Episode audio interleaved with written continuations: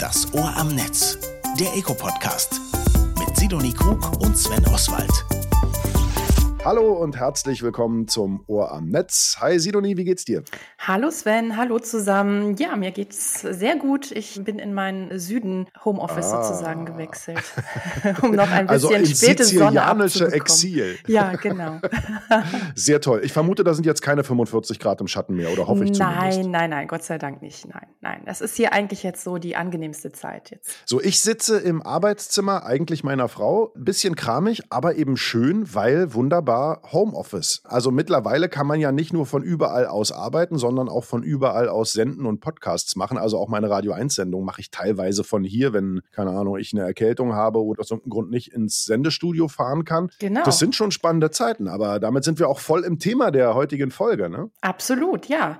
Denn spätestens seit Corona oder was heißt spätestens, man muss sagen, absolut seit der Pandemie mhm. arbeiten ja immer mehr Menschen von zu Hause aus oder sozusagen mobil von unterwegs unterwegs. Damals, vor zwei, drei Jahren, war es natürlich so ein bisschen gezwungenermaßen für viele, aber ich glaube, dadurch hat sich schon auch ganz stark unsere Arbeitskultur verändert und viele haben es doch sehr zu schätzen gelernt. Und im Moment beobachtet man so ein bisschen, ist es auf so einem Kipppunkt. Es gibt Arbeitgeber, die sagen, ja, das funktioniert super, das machen wir jetzt permanent so, finden so hybride Lösungen, ne? zwei Tage im Office, drei Tage von wo man möchte oder so. Andere versuchen aber eher den Trend tatsächlich auch wieder zurückzufahren und zu sagen, ja, nee, ich hätte schon gerne, dass alle wieder fünf Tage die Woche ins Office kommen. Und deswegen ist das heute unser Thema im Uhr am Netz. Also von Homeoffice über New Work bis hin zum Smart Office. Wo geht die Reise hin? Drehen wir alles zurück? Gehen wir einen großen Schritt weiter? Bevor wir ins Thema einsteigen, gibt es aber erstmal die News aus der digitalen Welt.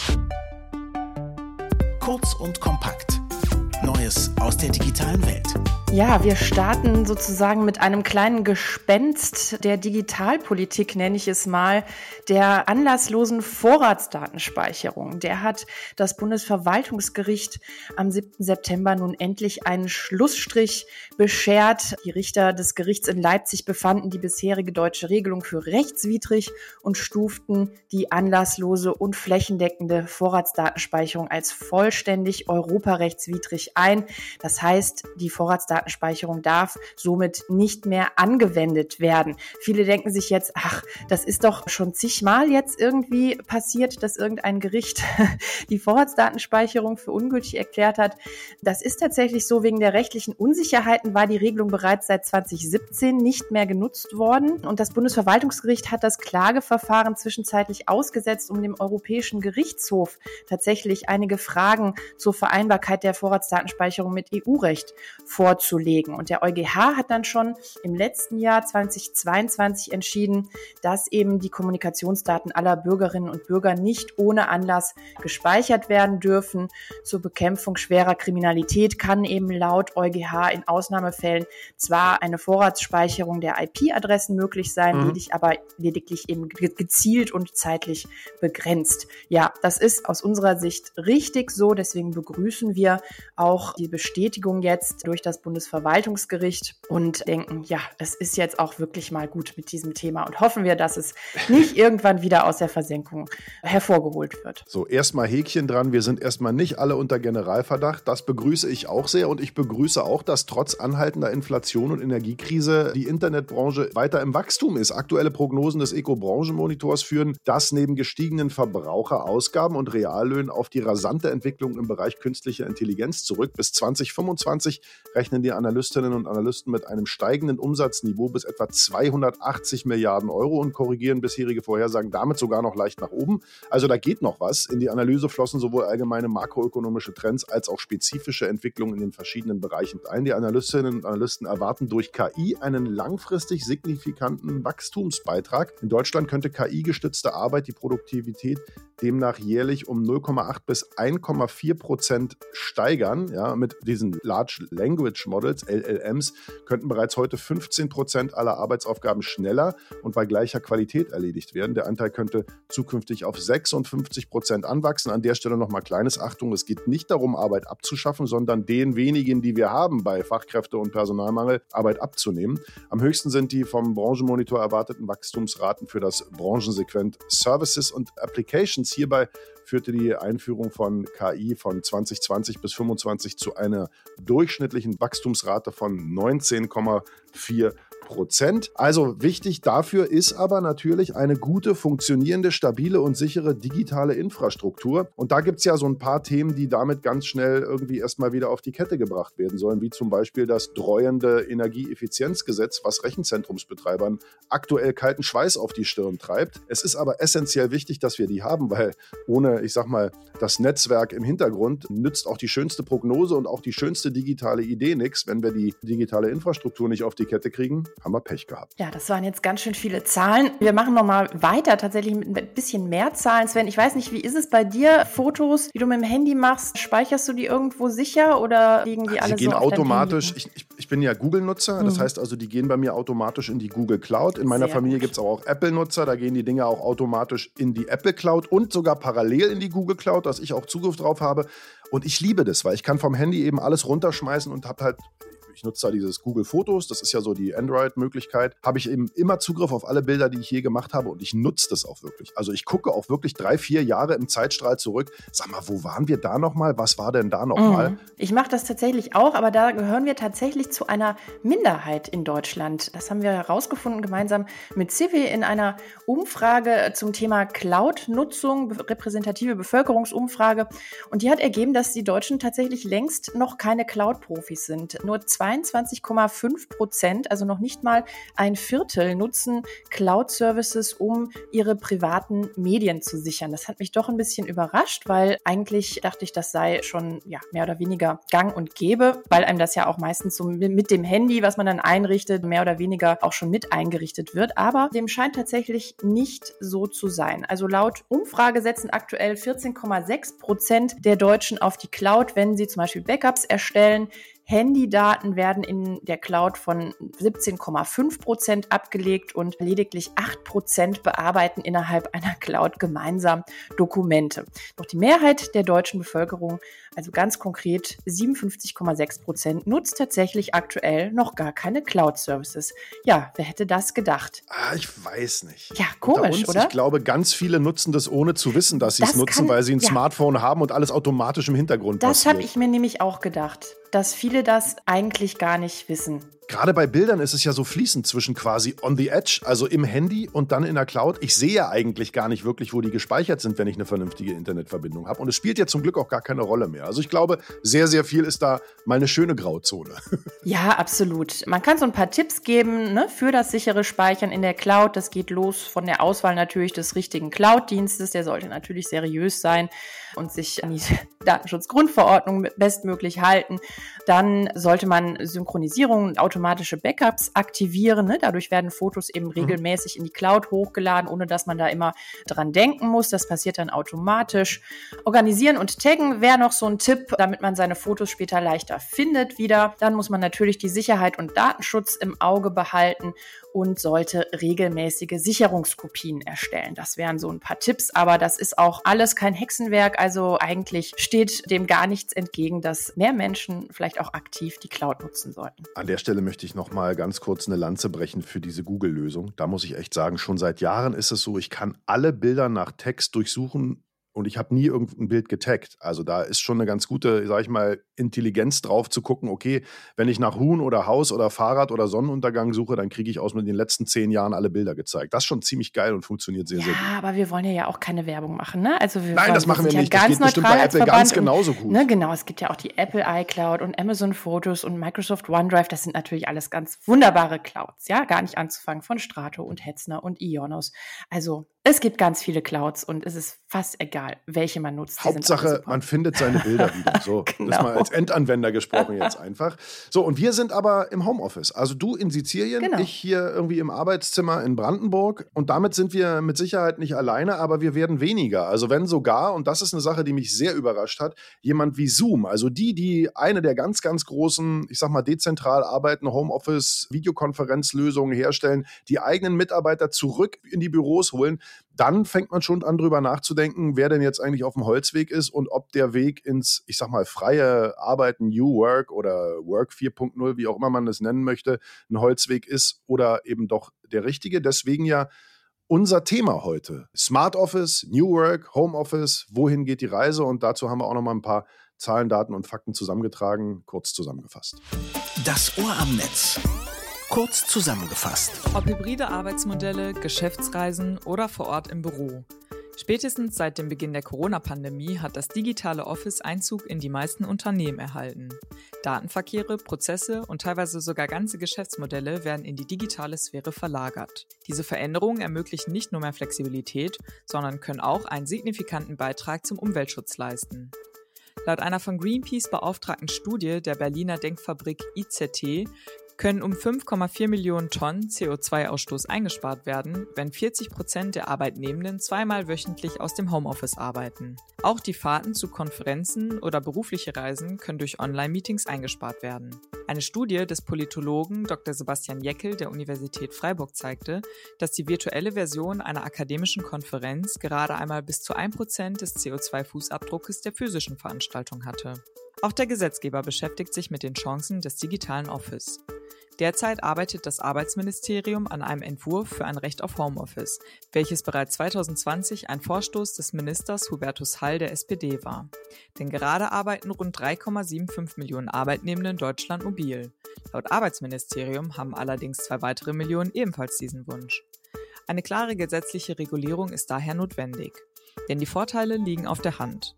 Das digitale Office kann dazu beitragen, die Work-Life-Balance und die Umweltbilanz von Arbeitnehmenden maßgeblich zu verbessern. Ja, ich muss ja sagen, Sven, ich kann das gar nicht so richtig verstehen, was Firmen, die das Ganze jetzt so zurückdrehen wollen, eigentlich bewegt, warum die jetzt ihre Mitarbeiter wieder ins Office holen wollen. Wie machst du das denn? Du bist ja auch Arbeitgeber sozusagen, hast auch ja. Angestellte. Wie habt ihr das in der Pandemie gemacht und wie ist es jetzt? Also ich kann mich gut erinnern, als die Pandemie losging und es hieß irgendwie, Leute, wir müssen sehen, dass wir die Kontakte beschränken. Von da an habe ich die Devise ausgerufen für mich und mein kleines Team. Wir sind ja nur sechs Festangestellte mhm. bei uns. In unserer kleinen Agentur habe ich gesagt, Leute, ich möchte von jetzt an nie wieder jemanden im Büro sehen, der da nicht sein möchte. Weil ich erinnere mich sehr gut, dass noch bis ein Jahr vor der Pandemie Leute mit 38,4 Fieber und schwerst erkältet sich ins mhm. Büro geschleppt haben nach dem Motto, es ist nichts. Ich, so schlimm ist es gar nicht. Arbeiten. Ne, so. Und dann hat, haben sie aber das halbe Team verseucht. Das hat also gar keinem geholfen. Und mal ehrlich, es gibt ja auch so Tage, wo man sagt, ey, lasst mich doch alle in Ruhe meine Arbeit machen. Ich habe gar keinen Bock, andere Leute zu sehen. Ich habe einen Bad Hair Day oder meinetwegen mhm. auch, keine Ahnung, einen Bauchschmerztag. Alles möglich an solchen Tagen dann zu Hause bleiben zu können und zu wissen, ich teile mir heute meine Zeit frei ein und so, das hat zumindest in meinem Team dafür gesorgt, dass die Produktivität nicht abgenommen, sondern eher zugenommen hat. Und dennoch ist es so, und das finde ich witzig, dass das Team selber entschieden hat, ey, lass uns wenigstens einen Tag in der Woche mal so ein Office Day machen, wo wir uns auch mhm. alle wieder sehen. Weil das ist nämlich auch so ein Phänomen. Wenn jeder nur noch vor sich selber hinrödelt und werkelt, dann geht auch so ein bisschen das Zwischenmenschliche flöten und Absolut. die Leute fordern das ein, möchte ich an der ja. Stelle sagen. Aber ich werde es nie zurückdrehen. Also es wird immer so sein, macht euren Job, mir egal, wo ihr ihn macht, solange ihr ihn so gut macht, wie ihr ihn jetzt macht, bin ich total happy. Ja, also ich kann das insofern bestätigen. Bei uns war ja die Entwicklung, also bei uns im Eco, so ein bisschen so ähnlich. Wir sind natürlich auch alle komplett ins Homeoffice gegangen, damals bei Ausbruch der Pandemie mhm. und haben jetzt inzwischen auch so eine Art, so, ja, so ein hybrides Modell, ne? so ganz klassisch und stellen tatsächlich auch fest, dass, und ich merke es auch bei mir, genau das Gleiche, ne? dass es schon ganz schön ist, wenn man sich so ein, zwei Tage die Woche tatsächlich dann auch verabredet im Büro. Also so mache ich das mit meinem ja. Team, dass dann tatsächlich auch so die meisten da sind, zumindest hier so im Berliner Office. Ein paar sitzen ja auch in Köln, aber die machen das, glaube ich, so ähnlich. Und ja, und man sich dann da einfach direkt austauscht. Und aber das ist dann tatsächlich eher so ein Socializing-Zweck. Ja, ne? ja. Also man macht Arbeit zusammen, aber ja, man schon, freut genau. sich eben auch aufeinander. Ich meine, überleg mal, also früher hat man sich vielleicht nach den Ferien oder nach den Weihnachtsfeiertagen gefreut, ach, jetzt sehe ich die alle mal wieder. Und jetzt hat man das quasi jede Woche, weil man das ganz bewusst und auch aus freien Stücken macht. Und das ist doch schon mal ein tolles Feature, so einen Arbeitstag zu beginnen. Ich, es ist wirklich ja? so, dass man sich so richtig freut. Ne? Also ich, ich stelle es schon genau. fest, so dass die Stimmung, wenn man dann im Büro ist, dass bei alle irgendwie so ein bisschen so, ja, so ein bisschen in Feierlaune fast sind. So, ach, jetzt sind wir alle im Büro und alle freuen sich, dass man sich sieht und so. Also es ist ganz nett eigentlich. Ich wage eine These, Sidonie. Ich meine, ihr in Berlin in eurem Büro und auch wir bei Candy Storm, wir sind halt verhältnismäßig kleine Teams. Mhm. Und wir sind Teams aus Leuten, die alle mit Kommunikation beschäftigt sind. Das heißt also, die es auch alle gewohnt sind, mit Leuten zu reden, zu schreiben, zu machen, zu tun. Wir sind halt kein Riesenunternehmen mit tausenden Mitarbeitern, wo es vielleicht viele gibt, die eben mehr Anleitung brauchen, die sich auch wünschen, bei der Hand genommen zu werden. Und es gibt ja immer noch viele Menschen, die sagen, ey, von 9 till 5 ist Job und danach beginnt mein Leben. Und die muss man halt auch irgendwie mitnehmen. Vielleicht mhm. ist das ein Grund, warum viele große es zurückdrehen. Aber wo geht die Reise hin? Und ich hatte das große Glück, mit Detlef Artelt darüber zu sprechen. Im Gespräch. Detlef Artelt ist Geschäftsführer der Ixvox GmbH, einem Beratungsunternehmen in Aachen. Hat mir gerade auch erklären lassen, dass daher der Name der Firma kommt. Sag's doch noch mal ganz kurz, wie setzt sich das zusammen, lieber Detlef? Erstmal herzlich willkommen hier im Ohr am Netz. Ja, moin erstmal aus Aachen. Also wir haben uns natürlich damals vor 20 Jahren überlegt, was für einen Firmennamen geben wir uns, waren wieder in diversen Cocktailbars, haben überlegt, was wir denn zusammentüten und schlussendlich sind wir bei was Einfachen geblieben. Aix La Chapelle ist der französische französische Name für Aachen. Wir beraten viel im Audio-, Video-Umfeld. Da haben wir das Vox mitgenommen und haben das zusammengesteckt. Vorteil war, alle Domains waren verfügbar. Ja, siehst du, so läuft's. Und ich meine, es ist ein Name, den gibt es jetzt seit 20 Jahren. Der hat eine tolle Geschichte. Das heißt, du hast auch bei jedem Besuch in der nächsten Cocktailbar immer eine schöne Story zu erzählen. Und du hast gerade schon gesagt, audiovisueller Bereich, da beratet ihr. Darüber reden wir ja jetzt nicht direkt, aber indirekt ja schon. Denn um einfach überall zu arbeiten, braucht man ja vernünftige Audio- und Videotechnik. Aber definier doch du erstmal für dich, was bedeutet es, also einfach überall arbeiten zu können?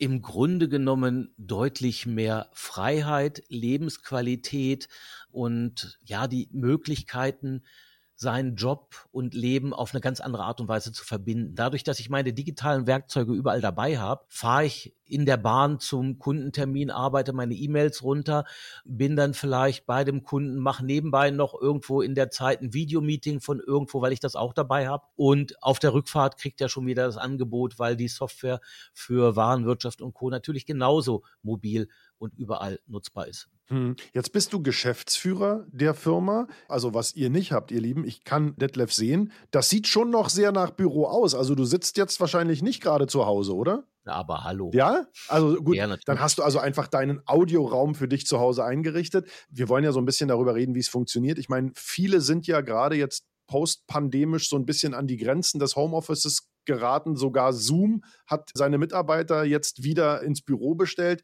Wie kriegst du das hin, dein Team da irgendwie, ich sag mal, in der Spur zu halten? Funktioniert es gut mit dem ortsungebundenen Arbeiten, wenn der Chef nicht im Büro sitzt? Also wir leben nach dem Eat Your Own Dog Food Prinzip. Also wir predigen das nicht nur, sondern wir leben das selber auch. Mein Team ist komplett über Deutschland und wenn ich die Entwicklungsabteilung dazu hole, weltweit verteilt. Wir treffen uns aber regelmäßig. Einmal digital, einmal halt auch in kurzen Abständen alle Monate, anderthalb, zwei Monate auf einen Tag gemeinsam arbeiten und ein oder zwei Tage gemeinsam feiern. Und das bindet dann wieder das zusammen, was wir sonst im Büro am Kaffeetalk haben. Aber wir leben halt auch die Dinge auf eine ganz andere Art und Weise. Wir sehen uns täglich in Videomeetings, wir sehen uns wöchentlich in Video Joe Fixen. Und da ist nicht nur das Wohlbefinden des Unternehmens im Fokus, sondern auch das Wohlbefinden und die Erlebnisse der Mitarbeiter. Dafür haben wir Raum eingebaut, dass wir darüber reden können. Sehr cool, weil den Raum hat man ja sonst auch. Alle kommen in einen Raum rein. Beim Reingehen wird gequatscht, dann wartet man, ehe alle drin sind, dann trinkt man einen Schluck Käffchen. Das fällt ja bei digitalen Meetings häufig alles weg. Jetzt hast du ein Buch geschrieben und zwar einfach anders arbeiten. Aber das hast du nicht nach der Pandemie gemacht, wo alle auf die Idee gekommen sind, ey geil, so mobil arbeiten geht ja, sondern schon 2015. Das heißt also, du warst da ein absoluter Early Adopter. Wie hat sich das denn verändert? Also auch euer Beratungsgeschäft durch oder nach der Pandemie in Sachen mobiles und ortsungebundenes Arbeiten? Wir haben einfach, wie eben schon gesagt, immer mehr das gelebt, was wir auch empfehlen. Wir haben in der Pandemie unser Office abgegeben und auf ein Viertel so großes Office reduziert, was wir auch immer noch haben, wo wir auch gelegentlich mal sind mhm. und haben dann immer mehr angefangen, diese Konzepte auch zu leben. Und ich bin ja schon Urzeiten beim Eco-Verband und habe da die Kompetenzgruppe Unified Communications und all diese Dinge gelebt, oftmals vorab gelebt, bevor der Mainstream da überhaupt angekommen gekommen ist. Schon mal Probeleben ist doch schön.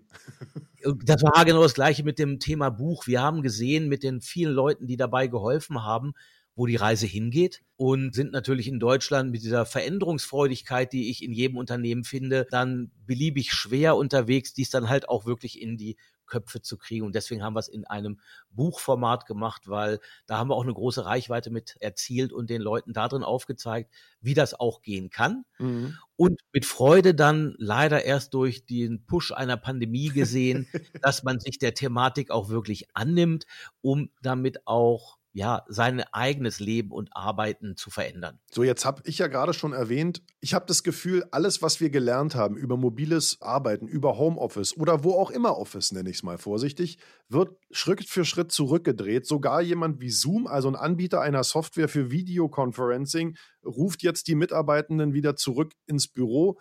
Wohin geht die Reise? Welche Trends siehst du für die nächsten Jahre? Sind wir bald wieder auf dem Stand von 2015, bevor ihr euer Buch geschrieben habt? Oder Nein, sehe ich definitiv nicht. Es wird auf ein hybrides Arbeiten hinauslaufen. Es wird auf ein Endtage im Büro mit den Kollegen zusammen verabredet, um da Dinge zu machen. Und wir wollen alle, glaube ich, nicht mehr die Freiheit aufgeben, die ein ja selbstbestimmtes Arbeiten erlaubt. Und da musst du ja auch weiterdenken. Das ist ja nicht nur, wo ich arbeite, sondern das ganze Thema neues Arbeiten oder Neuwork, wie wir das gerne nennen, das hat ja auch einen viel größeren Impact auf die Unternehmenskultur und das, was ich da anders mache. Und damit gebe ich eigentlich viel mehr Entscheidungsbefugnisse in die Mitarbeiter, die selber wählen können, wann sie die Leistung erbringen, wann sie ein Arbeitsergebnis erbringen und wo. Okay, aber jetzt ist es ja so, nicht jeder Mitarbeitende ist da gleich oder auch gleich gut für aufgestellt. Es gibt ja Leute, die brauchen schon ganz klar die Ansage, okay, du bist jetzt am Arbeitsplatz, jetzt machst du das und das und dann machst du das und das und dann hast du Feierabend. Was passiert mit denen? Werden die sich umstellen müssen oder wird es für die auch weiter Nischen geben? Nein, das wird es weiterhin geben. Also derjenige, der an seine Drehbank muss, ja, die wird da nicht nach Hause mitnehmen und die ganzen Metallteile. es ist aber eine stetig wachsende Anzahl an Personen, da wir immer mehr Wissensarbeiter haben und wir reden da so um die 45 bis 55 Prozent aller Arbeiter. Die restlichen haben leider die Option nicht. Als Lokführer von zu Hause ist halt echt schwer. Aber als Wissensarbeiter, als Berater, was auch immer jemand, der irgendwie digital seine Arbeit transportiert, da habe ich natürlich die Möglichkeiten, mit dem Internet in der Mitte meinen Job von da zu erbringen, wie ich möchte. Und da tun sich auch viele Dinge in der häuslichen Gestaltung anders an. Die mhm. Leute suchen sich eine Wohnung, wo sie eine Tür zumachen können und da Büro drin haben für ein oder zwei. Ich sehe Konzepte, da stellt man sich so einen Pott in den Garten und hat das als Büro. Ja. Oder wir kennen andere Konzepte, da wird in den Dörfern, in den ehemaligen Dorfgemeinschaftshäusern ein Mobile Coworking Space errichtet, dass man da mit dem Rad hinfährt, seinen Job macht, aber nicht mehr das ganze Commuten einmal eine Stunde in eine Richtung zur Arbeit fahren. Ist ja auch für die Umwelt Umwelt nicht wirklich schlecht. Ganz wichtiger Aspekt, Nachhaltigkeit. Ne? Wir haben Klimaziele zu erreichen und dieses ewige Gependel gerne mit dem eigenen Pkw, das ballert natürlich CO2 raus ohne Ende. Und naja, es geht ja auch so ein bisschen um Work-Life-Balance vielleicht, aber auch einfach Wohlbefinden der Mitarbeitenden. Wenn ich zwei Stunden weniger pendel, dann bin ich zwei Stunden weniger genervt und habe nicht das Gefühl, dass ich noch mehr Zeit, sozusagen Lebenszeit einfach verbrate. Und Mitarbeitende sind ja eh ein großes Thema in Zeiten von Fachkräftemangel. Es hat ja auch den großen Vorteil, dass sich der Radius der Mitarbeitersuche für ein Unternehmen extrem erhöht. Du hast ja gerade selber gesagt, eure Mitarbeiter, die Entwicklung, die ist auf der ganzen Welt verstreut. Ne? Das sind natürlich Sachen, die spielen jetzt der Welt, wie sie sich entwickelt, durchaus durchaus in die Hände. Wir sparen CO2, wir finden Mitarbeiter irgendwo auf der Welt und trotzdem arbeiten wir in Teams zusammen. Das heißt also, das darf sich eigentlich gar nicht zurückdrehen, weil sonst hätten wir ein richtiges Problem, oder? Nein, die Unternehmen wollen das aus verschiedensten Gründen, die Mitarbeiter aus anderen Gründen nicht. Und, und es wird einen Konsens irgendwo in der Mitte geben. Denn wer hingeht und sagt, ihr müsst alle hier wieder commuten und ins Büro fahren und stundenlang im Stau stehen, die werden in den Zeiten, in denen wir gerade leben, die fähigen Leute verlieren. Und das sehen wir auch bei einigen Unternehmen. Da ist ein stetiger Wechsel, gerade in genannte reingucke, wo Leute gehen und kommen. Und wer einmal gewohnt ist, halt auch seine Ziele zu erreichen von da aus, wo er arbeitet. Warum soll man den irgendwo anders hinbringen? Und da sehe ich viel mehr Notwendigkeit da drin zu überlegen, wie messe ich denn Arbeitsleistung? Mhm. Wie definiere ich denn das Ganze? Ja klar, wenn ich nur sage, wir nehmen das aus dem Büro und schieben es nach Hause, machen genauso weiter, das ist aber halt nur die Hälfte. Ich setze mich heute mit meinem Team hin und überlege, was sind unsere kurz-, mittel- und langfristigen Ziele. Das sehen wir auch in Beratungen, die wir bei Kunden umsetzen und definieren daraus, wann, wie, wo was zu erbringen ist, aber nicht um 15.30 Uhr ist jetzt dieses Dokument fertig, sondern ich möchte gerne am Ende der Woche das haben oder morgen möchte ich das haben und dann kann sich jeder selber selber seine Zeit und vor allen Dingen auch seine Energie so einteilen, dass er liefern kann, wie er möchte. Du kannst dir vorstellen, dass ich meine Programmierer morgens um acht natürlich selten an die Strippe kriege. Ja, weil die bis nachts um drei programmieren. Ja, natürlich, aber das ist die Phase, an der die kreativ, aktiv und ähnliches sind. Warum soll ich die in einen Zeitrahmen gängeln, das von Ford mal zur Produktion am Fließband erfunden wurde und muss denen Vorgaben machen, die sie in ihrer Kreativität in dem Ergebnis der Arbeit beschränken. Ach Mensch, da liegen sich doch, wie heißt es, Eulen und Lerchen jetzt vor Glück weinend in den Armen, Detlef. Endlich hat es mal einer verstanden. Smart Office, damit haben wir die Folge vom Ohr am Netz von dieser Podcast-Reihe heute mal überschrieben. Wie sieht denn das Smart Office aus aus deiner Erwartung? Ist es einfach wirklich mobil und da, wo ich gerade bin, oder gibt es das Büro zukünftig noch? Und wie ist es da? Also da habe ich auch eine Vorstellung, die haben wir mit unserem eigenen Büro noch nicht ganz erreicht, aber wir sind nah dran. Das Büro wird Treffpunkt. Mhm. Das Büro wird ein Punkt, wo ich mich mit Menschen zum Menscheln treffe, zum gemeinsam vielleicht über Dinge reden, an einem leckeren Kaffee, an den Möglichkeiten, halt auch digital dort zusammenzuarbeiten. Ich sehe große Touchbildschirme und ähnliche Sachen, auf denen ich kollaborativ auch mit Leuten aus der Ferne dann zusammen agieren kann. Ganz anders als einzelzellenhaft. Genau, und weg mit den normalen Schreibtischen. Den Arbeitscomputer mit dem Monitor dran braucht eh keiner mehr, weil jeder hat ja sowieso seinen Laptop und bringt sein ja. quasi sein digitales Tool dann auch gleich mit. Du hast vorhin gesagt, hybrides Arbeiten, ne, das ist auf jeden Fall der Trend. Es wird die Mischung, die Wahrheit liegt wie oft irgendwo in der Mitte, klar. Jetzt leben wir ja in Zeiten von ChatGPT und anderer generativer AI.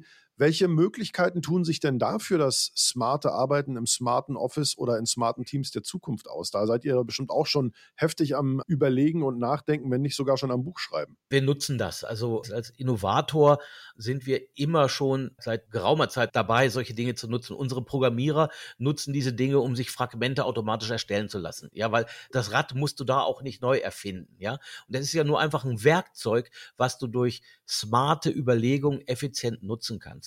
Du kannst einen Text wunderbar runtersprechen, diktieren oder ähnliches. Wir können hinterher mal das Audio, was wir hier erzeugen, durch so eine Maschine laufen lassen und gucken, was das daraus macht. Das erzeugt schöne Überschriften, das formuliert daraus eine schöne Zusammenfassung, die sonst hätte ein Mensch gemacht.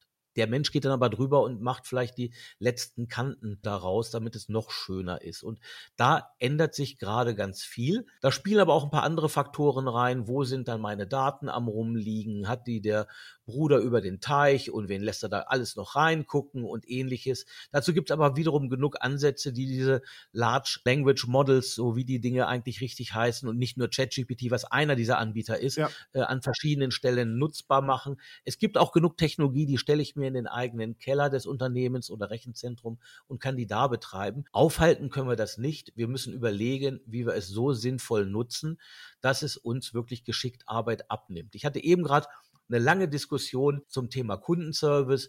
Da wird auch gesagt, die ganzen Tools machen jetzt den Kundenservice. Ja, nein, ein wenig ist die richtige Antwort. Und das wird man auch auf andere Fälle ähnlich beziehen können. Aber man muss sich damit auseinandersetzen. Man muss diese Technologien versuchen, A, zu verstehen, für sich zu adaptieren, um das Beste in seinem Unternehmen daraus zu machen. Damit an dieser Stelle uns KI ebenfalls nicht den Job weg, sondern nervige Arbeit abnimmt. Genau.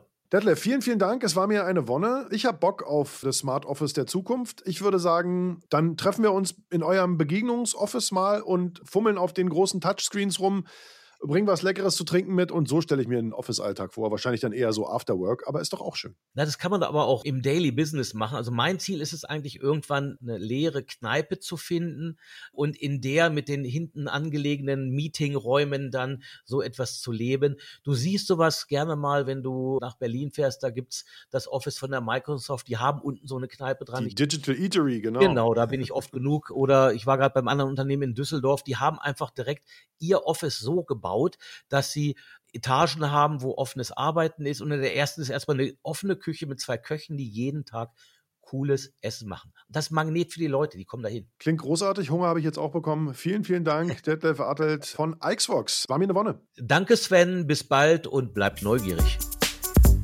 Ja, ich fand das ja ganz interessant. Detlef hat ja im Grunde so ein bisschen bestätigt, was wir vorher auch schon gesagt haben, ne? dass das Office mehr und mehr so eine Funktion bekommt, so als mhm. sozialer Raum, wo man sich trifft und eben auch so ein bisschen auf einer anderen Ebene sozusagen einfach Dinge bespricht, die man jetzt vielleicht nicht unbedingt über Teams oder über einen Videocall machen will, aber also eher so eine Socializing-Funktion sozusagen. Zum Beispiel unser Büro habe ich komplett umgebaut. Also jetzt, ich sag mal mhm. Anfang diesen Jahres, weil es war klar, wir brauchen keine Schreibtische mehr, die sich gegenüberstehen mit Monitoren drauf. Wir haben jetzt einfach nur noch einen riesigen Konferenzbesprechungstisch mit bequemen Stühlen. Jeder arbeitet ja sowieso mit seinem Laptop und das heißt also, man kann sich und auch gemeinsam mit Kunden jetzt im Gespräch in die Augen gucken und da furchtbar gemütlich und schön schön miteinander arbeiten, aber eben auch sitzen und reden. Also da hat sich auch jetzt, ich sag mal, physisch viel verändert in den Büroräumen. Aber nicht nur in den Büroräumen, sondern ja auch nee. zu Hause, ne? Denn wir haben jetzt ja alle auch irgendwie so unser mehr oder weniger professionelles Office zu Hause. Also ich hatte das vorher jedenfalls nicht. Da gibt's ja auch alle möglichen Abstufungen. Ne? Ich kenne Kollegen, die haben sich dann tatsächlich auch so einen ganz professionellen Tisch besorgt, den man so hoch und runter fahren kann und ein professionelles Licht und was weiß ich alles. Wie ist das so bei dir? Also du bist ja sowieso Sonderfall, du hast ja sowieso schon lange dein privates Office zu Hause, ne? Ja, wobei ich sagen muss, dass ich hier im Arbeitszimmer meiner Frau mit eingezogen bin. Das ist schon stark auch während der Pandemie passiert. Und ich habe jetzt hier sogar einen eigenen Schreibtisch. Und hier habe ich also jetzt zum Beispiel einen riesigen Monitor, wo ich auch mehrere Quellen direkt anschließen kann, um dann eben wirklich einen guten Überblick zu haben hochfahrende Tische oder so habe ich nicht, aber auch zu meinen Mitarbeiterinnen und Mitarbeitern habe ich gesagt, wenn ihr für euer Homeoffice irgendwas braucht, sagt Bescheid. Da ist zumindest die Firma mit dabei, euch da finanziell zu unterstützen, weil ehrlich gesagt, ich bin nicht so richtig fit, was jetzt da irgendwie die rechtlichen Richtlinien ja, sind. ich denke halt nur, mhm. die Leute sollen schön arbeiten können und sich dabei wohlfühlen. Das ist so mein Wunsch. Aber da ist ja so viel mehr steckt dahinter, gerade wenn die Firmen größer werden. Ne? Ja, genau. Und dann muss man auch irgendwann aufpassen, ähm, was man jetzt sagt, ob man seine Mitarbeiter offiziell ins Homeoffice schickt. Damit sind dann nämlich ganz andere Verantwortlichkeiten auch wieder verbunden äh, für mich als Arbeitgeberin. Dann muss ich mich nämlich auch mhm. darum kümmern, wie sieht denn dieses Homeoffice aus bis zu einem gewissen Grad Grad oder ob man nur vom mobilen Arbeiten spricht, dann ist es wieder ein bisschen anders. Also es gibt schon so einige, sage ich mal, Fallen, die man kennen sollte und wo man wissen sollte, wie man damit umgeht. Im Gespräch. Ja, jetzt haben wir ja schon einiges über Vorteile, Trends und technologische Tools für hybride Arbeitsmodelle gehört. Nun hat aber ja das mobile Office auch eine juristische Perspektive. Was ich als Arbeitnehmerin, aber auch als Arbeitgeber im Kontext Homeoffice und mobiles Arbeiten aus rechtlicher Sicht beachten muss, darüber spreche ich jetzt mit Alina Roch. Sie ist Rechtsanwältin der internationalen Anwaltskanzlei Field Fischer in München und berät in allen Bereichen des Arbeitsrechts. Dazu zählt eben auch die Entwicklung und Umsetzung von Modellen zu mobilen Arbeiten. Hallo, Frau Roch. Guten Tag, vielen Dank für die Einladung. Ja, Frau Roch, wo sitzen Sie denn jetzt gerade? Von wo aus arbeiten Sie? Office oder Homeoffice oder von unterwegs? Ich habe mich heute für ganz konservativ den Büroarbeitsplatz entschieden. okay. Aber grundsätzlich machen Sie so beides oder gehen Sie tatsächlich jeden Tag noch ins Office? Wir haben bei Field Fisher auch eine ganz moderne Variante des flexiblen hybriden Arbeitens eingeführt. Wir haben alle die Möglichkeit, in einem Büro zu arbeiten, aber auch im vorgegebenen Umfang auch von zu Hause zu arbeiten. Und natürlich ist meine Arbeit auch davon geprägt, mobil zu arbeiten. Ja, starten wir vielleicht mal mit so einer kurzen Definitionsfrage. Das sind ja doch relativ viele Begriffe, die hier so in dem Kontext rumschwirren. Ne? Homeoffice, mobiles Arbeiten. Es wird auch häufig synonym verwendet, obwohl das ja gar nicht zutreffend ist. Ne? Das sind zwei unterschiedliche Begriffe.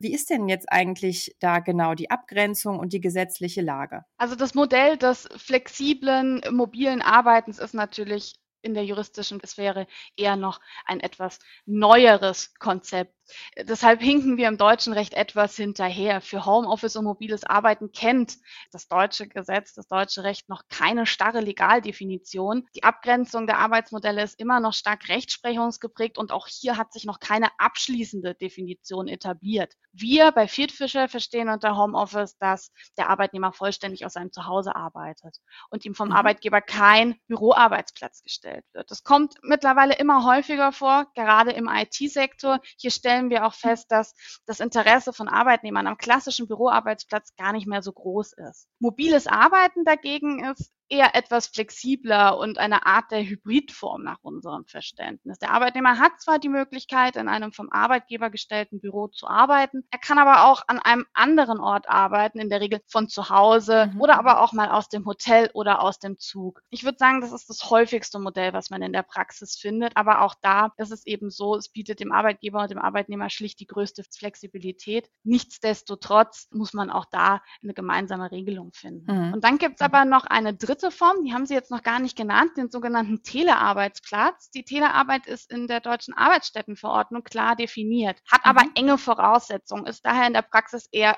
sehr selten. Wir entwickeln mit unseren Mandanten in der Regel auch eher ein für sie praktikables Konzept in Richtung Homeoffice oder mobiler Arbeit, sodass die Telearbeit jetzt in meiner Beratungspraxis gar nicht so eine große Rolle mhm. spielt. Mhm. Welches Modell jetzt am Ende im Einzelfall vorliegt, das hängt letztlich davon ab, was der Arbeitgeber und mit dem Arbeitnehmer vereinbart. Wir empfehlen hier immer transparent zu sein, klare Regelungen aufzustellen und zu vereinbaren, sodass die Erwartungshaltung aller Beteiligten klar definiert ist. Und da macht man eben am besten eine Vereinbarung mit dem Arbeitnehmer. Nun gehen wir doch vielleicht mal ein bisschen in die Praxis, um diese Definitionen auch mal mit Leben zu füllen und um mal zu schauen, wo überhaupt sozusagen rechtliche Fragen hier ins Spiel kommen. Ja, wenn ich zum Beispiel von zu Hause aus arbeite, arbeite, im Homeoffice bin und mir hier, während ich mir irgendwas aus der Küche hole, ich ausrutsche, mir das Bein breche. Was ist es dann? Greift dann da der Arbeitsschutz oder wie wird das dann gehandhabt? Da sprechen Sie mit dem Arbeitsschutz natürlich ein ganz zentrales Thema an, was für den Arbeitgeber schwieriger kontrollierbar ist, zu Hause beim Arbeitnehmer oder auch on the road unterwegs. Das ist im Büro einfacher zu handhaben. Und wir empfehlen hier eigentlich auch immer unsere Mandanten von vornherein besonders genau zu sein, wenn sie mit ihren Arbeitnehmern Arbeitnehmern eine Vereinbarung treffen. Das ist aber eigentlich auch gar keine originär arbeitsrechtliche Frage, sondern kommt aus dem Recht der Sozialversicherung, vor allem Unfallversicherung. Und ursprünglich kannte der Gesetzgeber diese Situation, dass ein Arbeitnehmer zu Hause arbeitet, überhaupt nicht. Mhm. Es war klar, der Arbeitnehmer ist im Büro. Deswegen stolperte man auch da der Digitalisierung etwas hinterher und Fragen zu Unfällen sind immer wieder Gegenstand von Gerichtsverfahren geworden. Ich habe Ihnen da ein paar Beispiele mitgebracht, die auch schon entschieden wurden und das sind alles gar nicht so unwahrscheinliche Fälle. Zum Beispiel der Arbeit Arbeitnehmer, der auf dem Weg zur Waschmaschine, um sich dort seine Geschäftswäsche zu holen, den Knöchel verdreht. Das ja. ist ein versicherter Arbeitsunfall, sagt das Bundessozialgericht. Da ist der Arbeitnehmer geschützt. Oder auch der Weg in den Keller, um dort zum Dienstlaptop zu gehen und da sich dann in einen Teams-Call einzuwählen. Auch da leider ein Fall gewesen, bei dem der Arbeitnehmer die Treppe heruntergestolpert ist. Und auch das ist ein versicherter Unfall gewesen.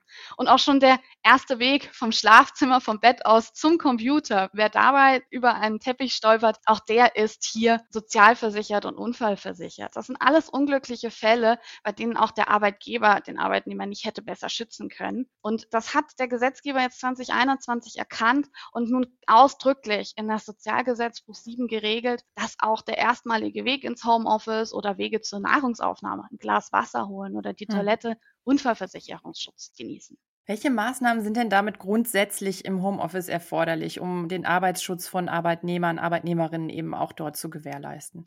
Das lässt sich für die Fragen Homeoffice und mobiles Arbeiten gar nicht so pauschal beantworten und hängt am Ende davon ab, was man im Einzelfall mit seinen Arbeitnehmern vereinbart. Auch wie streng man da sein muss und wie viel der Arbeitnehmer da umsetzen muss. Denken muss man aber vor allem an Ergonomie am Arbeitsplatz, ausreichende Belichtung, Vermeidung von Stolperfallen wie lose Kabel. Das ist aber, glaube ich, auch so eine Sache des Common Sense. Und wenn wir uns zu Hause unseren Arbeitsplatz einrichten, möchten wir das ja auch haben. Mittlerweile gibt es auch einige verfügbare Checklisten, zum Beispiel von der sogenannten DGUV, die Deutsche Gesellschaft für Unfallversicherung. An denen kann man sich als Arbeitgeber orientieren. Wir empfehlen sich sowas aber immer auch im Einzelfall nochmal genauer anzuschauen, ob man jetzt ein Konzept für die ganze Belegschaft aufsetzt und dort dann klare Regeln für alle vorgibt oder ob es Einzelfälle sind, die man dann individuell anschauen muss. Hm. Und natürlich trägt auch der Arbeitnehmer immer eine gewisse Eigenverantwortung, so wie er das auch im Büro trägt, auf sich Acht zu geben. Ja, das wollte ich gerade fragen, genau. Ne? Ich genieße ja als Arbeitnehmerin natürlich viele Vorteile vom Homeoffice, mehr Flexibilität und so weiter. Da trage ich natürlich auch eigene Verantwortung. Und habe ich auch irgendwie noch andere Pflichten, als ich jetzt hätte, wenn ich ins normale Büro gehe? Man kann hier schon als Arbeitgeber mit dem Arbeitnehmer vereinbaren, dass der Arbeitnehmer an mehr selbst denken muss. Das ist aber, wie gesagt, ein Teil, den man dann individuell regelt, weshalb wir auch vorschlagen, sowas immer in eine Vereinbarung aufzunehmen. Das kommt, glaube ich, schon aus der Natur der Sache, dass man ja auch nicht den vollen Zugriff des Arbeitgebers auf sein Zuhause haben möchte und dann eben auch etwas mehr selbst einrichten muss. Und da kann man sich dann durchaus eben eine Guideline vom Arbeitgeber geben lassen, wie weit das geht und wie detailliert das ist. Wie gesagt, hängt vom gewählten Modell ab. Nun ist ja die persönliche Sicherheit das eine Thema, aber es gibt ja noch andere Aspekte. Ne? Gerade wenn ich jetzt meinetwegen gar nicht unbedingt zu Hause arbeite, sondern tatsächlich mobil, meinetwegen im Zug oder einfach unterwegs, vielleicht auch im Café, kann es ja durchaus sein, dass eben auch Fremde tatsächlich einfach mal einen Blick auf meinen Laptop erhaschen oder so und da möglicherweise ja sensible Daten oder gar Geschäftsgeheimnisse sehen. Wie kann man denn da vorbeugen durch welche Regelungen oder wie kann man damit umgehen? Auch das ganz wichtige Punkte in Zeiten der Digitalisierung. Digitalisierung. Einmal der Datenschutz, der ja auch rechtlich klar vorgegeben ist und die Datenschutzgrundverordnung ist in uns ja alle ein Begriff im Ohr, aber eben auch die Datensicherheit, die fürs Unternehmen selbstverständlich sehr wichtig sind. Die von Ihnen genannten Beispiele erzeugen jetzt auf jeden Fall bei uns beiden, würde ich mal sagen, schon ein ungutes Gefühl im Bauch, dass das nicht richtig sein kann, dass das mhm. ganze Zugabteil oder der Sitznachbar hier Informationen und Details über meine Arbeit mitbekommt. Das dürfte uns auch eigentlich allen bewusst sein, dass man hier gewisse Maßnahmen ergreifen muss als Arbeitnehmer, dass eben nicht jeder um uns herum einen Einblick in die Arbeit bekommen kann. Bei streng genommen kann es dann eben auch bei Verstößen bis hin zu Abmahnungen führen. Jetzt ist es aber so, das ist alles ein bisschen schwammig und deswegen hm. auch hier meine Empfehlung für alle Beteiligten, um rechtliche Klarheit zu schaffen, hier klare Regelungen für die mobile Arbeit einzuführen. Was muss der Arbeitnehmer beachten? Zum Beispiel ein Sichtschutz auf dem Laptop, der eben diesen Einblick von den Seiten nicht zulässt. Das Führen von sensiblen Telefonaten und das Nennen von zum Beispiel kundenbezogenen Details nicht im öffentlichen Raum. Und diese Spielregeln direkt in einer Vereinbarung mit dem Arbeitnehmer aufzunehmen, hilft eigentlich allen zu wissen, was kann ich machen, worauf muss ich achten. Und das gilt aber nicht nur für mobile Arbeit, sondern das gilt auch fürs Homeoffice, weil auch hier müssen die Unternehmensdaten Klar. geschützt werden. Ein ganz besonderer Fall ist ja das Arbeiten aus dem Ausland. Was gilt denn hier? Was müssen beide Seiten hier besonders beachten? Das ist so ein Dreiklang, den wir da immer prüfen. Einmal das Arbeitsrecht. Welches Arbeitsrecht findet Anwendung, wenn ich heute von der französischen Mittelmeerküste aus arbeite zum Beispiel? Gilt dann noch das deutsche Sozialversicherungsrecht, aber auch welches Steuerrecht ist anwendbar? Und nicht nur das Lohnsteuerrecht für mein Gehalt, sondern auch für das Unternehmen. Und diese Fragen sind eigentlich hier stark steuerrechtlich getrieben, weil es ja noch keine einheitliche europarechtliche Regelung gibt, sondern das immer individuell zwischen den einzelnen Staaten vereinbart wird. Und das große Risiko dabei ist für das Unternehmen die Begründung einer sogenannten steuerlichen Betriebsstätte im Ausland. Deswegen unsere Empfehlung, wenn man so ein Modell als Unternehmen einführen will, dann sollte man sich das wirklich ganz genau anschauen und es gibt keine Einheitslösung für alle. Mein Eindruck ist, dass gerade Startups, kleinere mittelständische Unternehmen das eher locker handhaben und bei den großen Konzernen aber klar die Tendenz dahin geht, das eher restriktiv zu machen oder sich ganz genau anzuschauen, in welchem Rahmen kann die Arbeit im Ausland meinen Mitarbeitern erlaubt werden. Und dann gibt es auch hier Spielregeln, die alle beachten müssen, dass eben zum Beispiel der Sozialversicherungsschutz, der Unfallschutz, über den wir gerade schon gesprochen haben, dann auch in Frankreich an der Mittelmeerküste noch für mich gilt. Mal zum Thema Stichwort Recht auf Homeoffice. Wir haben ja nun alle erlebt jetzt in der Corona-Zeit, dass es irgendwie selbstverständlich wurde, dass wir alle so von zu Hause arbeiten. Firmen, Unternehmen, Organisationen, die das konnten, haben das auch angeboten. Wir erleben aber jetzt tatsächlich auch wieder so ein bisschen so eine Gegenbewegung, ne? dass schon einige Unternehmen ihre Angestellten auch wieder zurück ins Büro holen wollen. Teils verpflichtend, teils durch Anreize. Wie ist es denn? Es gibt ja nun noch kein richtiges Recht auf Homeoffice. Kann ein Arbeitgeber Arbeitgeber darauf bestehen, dass ich wieder jeden Tag zurück ins Office komme? Grundsätzlich ja. Also grundsätzlich wird auch vertreten, dass dieser Rückruf ins Büro und der Widerruf des Homeoffice über das sogenannte Weisungsrecht des Arbeitgebers möglich ist. Der Arbeitgeber hat grundsätzlich die Möglichkeit, den Arbeitsort zu bestimmen.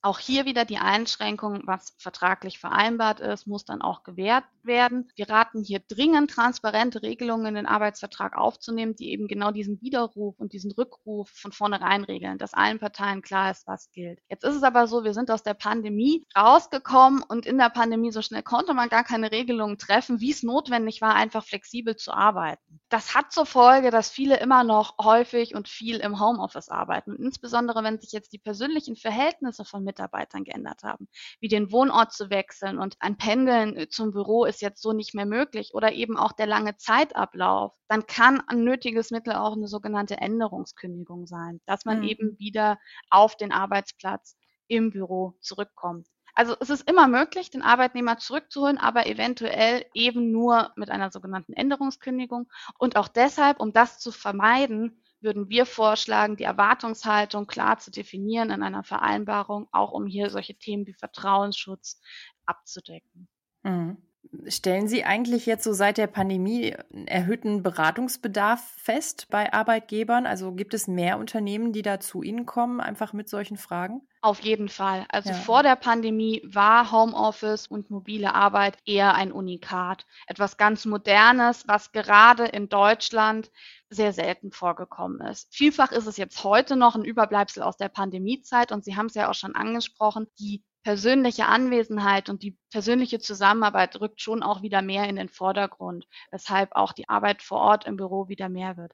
Aber es ist auch so, dass viele meiner Mandanten zu flexiblen Modellen dauerhaft tendieren und wir dann eben hier ein maßgeschneidertes Modell versuchen zu finden, was auch die Unternehmenskultur, die sich vielfach geändert hat durch die Pandemie, abzubilden. Hm. Nun haben Sie ja selber schon gesagt, das sind ja sehr viele Aspekte, die hier reinspielen rechtlich, ne? Also Arbeitsrecht, Arbeitsschutz, sozialversicherungsrechtliche Fragen und so weiter. Würden Sie sagen, dass es hier doch auch noch so einige Grauzonen gibt, die einfach vom Gesetzgeber auch stärker ähm, jetzt nochmal geregelt werden müssten? Oder ist es eher so, dass Sie sagen, das reicht, wie wir das jetzt haben? Damit kann man schon für beide Seiten eine gute Situation rechtlich schaffen? Ich würde sagen, mit dem allgemeinen Regelungswerk, was uns das deutsche Arbeitsrecht bietet, kann man die meisten Fragen durchaus behandeln. Um aber auch noch letzte Diskussionspunkte zu bereinigen, ist es sicherlich sinnvoll, hier nochmal nachzuschärfen seitens des Gesetzgebers und gerade für solche Fragen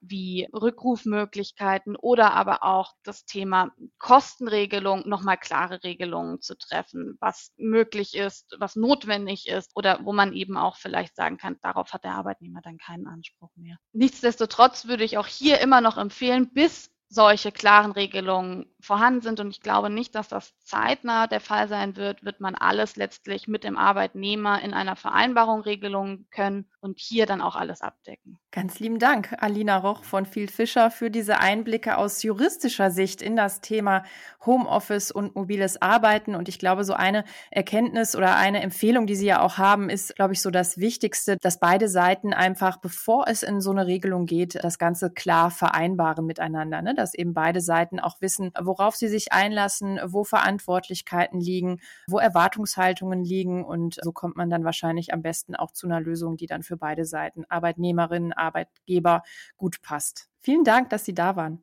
Ich danke Ihnen für die Einladung. Also offiziell ins Homeoffice geschickt habe ich, glaube ich, keinen meiner Mitarbeitenden. Ich habe nur die Devise ausgelöst, ich will euch im Büro nur sehen, wenn ihr Bock auf Büro habt. Insofern freue ich mich immer, wenn die hier sind. Und was halt passiert ist, man hat schon so das Gefühl, ah, wir müssen uns mal häufiger sehen. Und ich freue mich sehr. Morgen, also am Mittwoch, haben wir einen Teamnachmittag. Da gehen wir gemeinsam in einen Escape Room und dann noch in eine Bar einen Drink nehmen. Und ich glaube, so macht Arbeiten dann richtig Spaß. Wenn die Leute freiwillig bis nach der Arbeitszeit zusammenbleiben, dann scheint es ein ganz gutes Team zu sein. Also insofern bin ich da sehr, sehr dankbar und auch froh, dass ich genau wie du von überall auf der Welt mittlerweile arbeiten kann, ohne auch von den Angestellten und Mitarbeitenden schräg angeguckt zu werden. Ja, absolut. Und ja, ich hoffe, dass für unsere Hörerinnen und Hörer jetzt auch so ein bisschen klarer geworden ist, wie so rechtliche Zusammenhänge sind, was man vielleicht beachten muss beim Home Homeoffice als Arbeitgeber, als Arbeitnehmerin. Ich fand, es war eigentlich ja ein ganz schöner Überblick zum Thema. Genau, wir bleiben weiter in unseren Homeoffices. Insofern viele, viele liebe Grüße nach Sizilien, ins wahrscheinlich südlichste Office dieses Podcasts. ja, ich werde mal sehen, wo ich die nächste Folge aufnehme. Vielleicht ja irgendwann auch mal wieder an der Nordsee oder irgendwo im Spreewald im Wellness-Hotel. Wäre auch mal schön. Geht ja alles. Ist ja alles machbar. Man kann ja, wenn man möchte, von überall aus arbeiten und auch podcasten. Ja. Sidonie, mach's gut und ihr Lieben da draußen, lasst euch gut gehen, bleibt gesund und viel Spaß bei der Arbeit, egal wo. Tschüss. Tschüss. Schöne Grüße in die ganze Welt. Das Ohr am Netz, der Podcast des ECO, Verband der Internetwirtschaft.